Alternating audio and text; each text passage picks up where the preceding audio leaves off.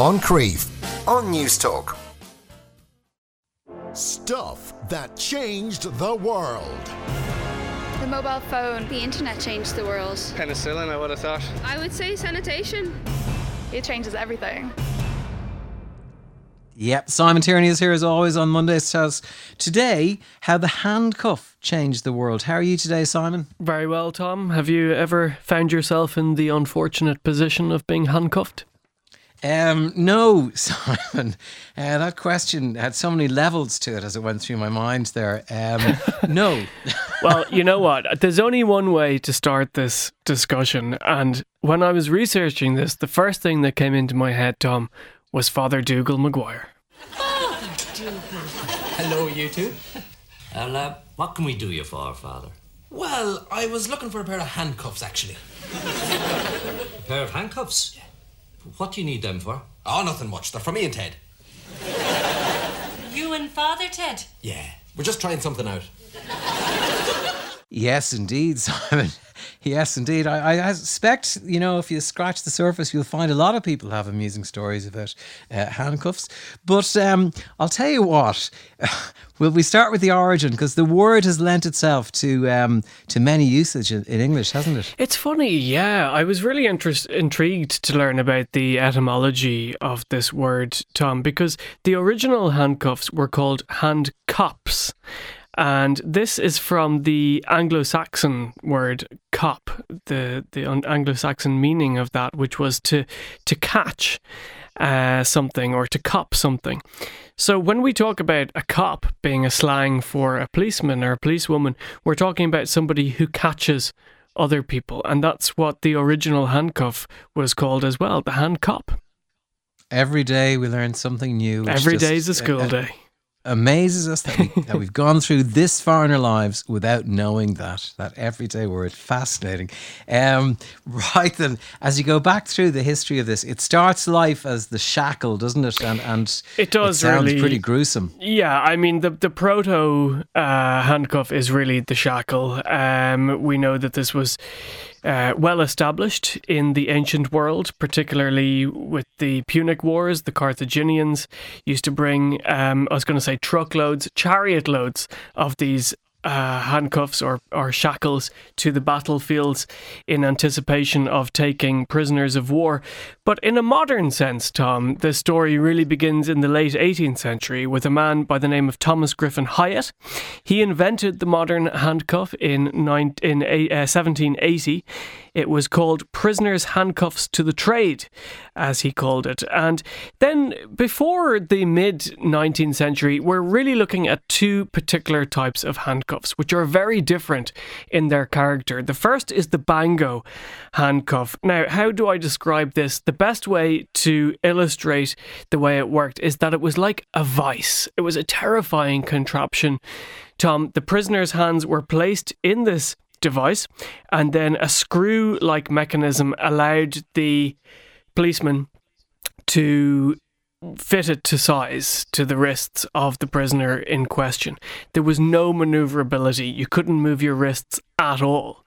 So that was very, very popular, the Bango. On the flip side, you had the... yeah, go ahead. I'm just looking at it, and it looks like something if you went under your kitchen sink and you were trying to fix, you know, bits and pieces, you'd see this down there. It looks like more of a piece of kitchen sink equipment than handcuffs. You get your hands in there, and I can't help but think, whoever tightens the vice, it's up to them how tight they make that, isn't it? Yeah, absolutely. You wouldn't be allowed to use those nowadays. There's very strict protocols about how what a handcuff should be like, which we'll come to in a moment. But perhaps it's contemporary. The Derby was a little bit more humane. This looks similar enough to the handcuffs that we use today. It has a chain link joining both hands, and it has a bit more space. Now, it was very, very heavy. It was made of wrought iron, and it was half a kilo in weight, 500 grams, so very, very heavy. So very difficult to put on in an emergency. That's why the Bango was used more on the street than the Derby. The thing about this and all subsequent handcuffs through until the early 20th century is that you had to lock them yourself. Now, nowadays we know that handcuffs, you need keys to open a pair of handcuffs, but originally you also needed this to close them. So it wasn't just that you could quickly snap on a pair of handcuffs onto a prisoner in an emergency. There was a bit of toing and froing involved for sure. All right. Not ideal if you're trying to subdue somebody, I imagine. Not the easiest thing in the world to do. And you have to lock them then on top of that. Also, they were a bit prone that you could kind of get out of them in a certain way, couldn't you? Yeah, so shimming is a big issue with handcuffs. Shimming is the process of slipping a very, very thin piece of metal into the locking mechanism, and it means that you can unlock it. This was resolved in 1878 by a designer called John J. Tower, who he solved the problem by adding a double locking mechanism, and that made it next to impossible to shim a set of handcuffs.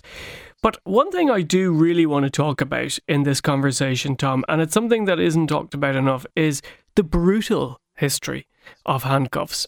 And this is the reason why the protocols around using handcuffs today are really, really stringent, because, you know, using handcuffs is, it has to be proportionate. It's considered a use of force. And previous generations used this to policing's advantage. The first one I want to mention, and I tweeted a picture of this earlier on my account, is the nipper.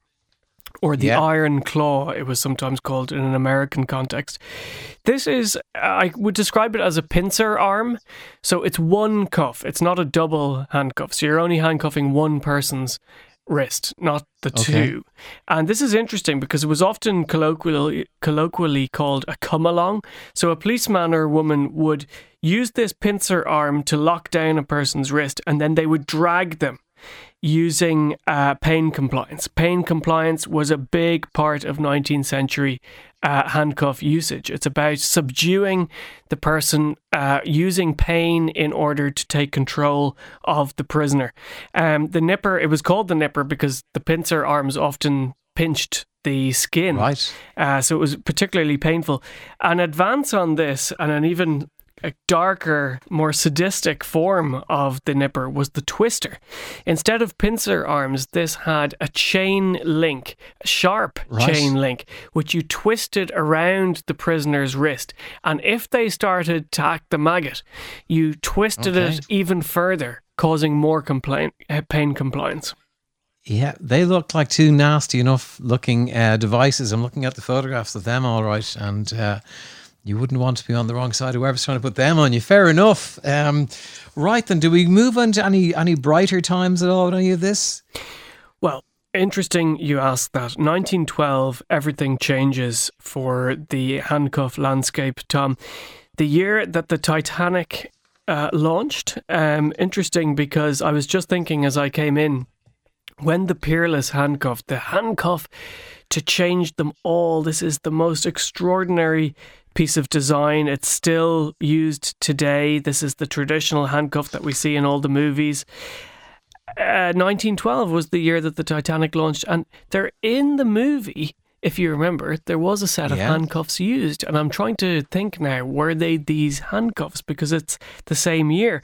What's interesting about this handcuff, the Peerless, it's an American handcuff, Tom. It was invented by a man by the name of George A. Carney. Is that what he was trying to do? Is trying to create a handcuff that you didn't have to lock with a key. And he managed to do it with what became the norm, is the swing closing mechanism, where you can literally snap these handcuffs onto a prisoner without thinking twice, and you don't have to fiddle around with a key at all. Very, very efficient. That launched in 1912, and the design of handcuffs really hasn't changed significantly since then. Always very impressed. That man's name was George A. Carney. When somebody gets a design that right, and that was 1912, here we are now, over 100 years later, and his design hasn't been substantially improved. It's very impressive, isn't it? It really, really, really is. I mean, there are some things that have changed. I was in touch with the Garda press office because An Garda Síochána has put out for tender a contract for 8,000 new sets of handcuffs for use in this country, in our police force here. This is mostly to do with the fact that the An Garda Síochána has expanded, so there's more police officers that need a set of handcuffs. And, you know, in a country like this where we have a proud tradition, I think, of not having an armed police force, that the handcuff is one of a trio of defences, I suppose, that a Garda has in their armoury. They have a set of handcuffs, they have a incapacitant spray, which we often describe as pepper spray, and they have a baton. And those three things are really the things that are in the arsenal of every Garda going around, isn't it? Right. And are there strict guidelines for the use of handcuffs? Is that something now, given it had that history, as you say, where it was really, they were really used as, God, at times verging on torture with the arrest of prisoners. Are there very strict guidelines now for how handcuffs need to be used? Oh, there really are, Tom. It's very interesting to look at it, because in order to, for a Garda to use a set of handcuffs on a suspect, they have to really be able to justify the use of those handcuffs, particularly in a court of law, if it comes up as an issue, because using handcuffs, it's seen as a use of force, and therefore it has to be proportionate. So in a court case, for example, you know, cases have been thrown out in this country if a suspect's barrister is able to successfully argue that the use of handcuffs was unnecessary. So, you know, they're only deployed if the person really has to be subdued. So it's probably unlikely that you're ever going to get the experience of being handcuffed anytime soon, Tom.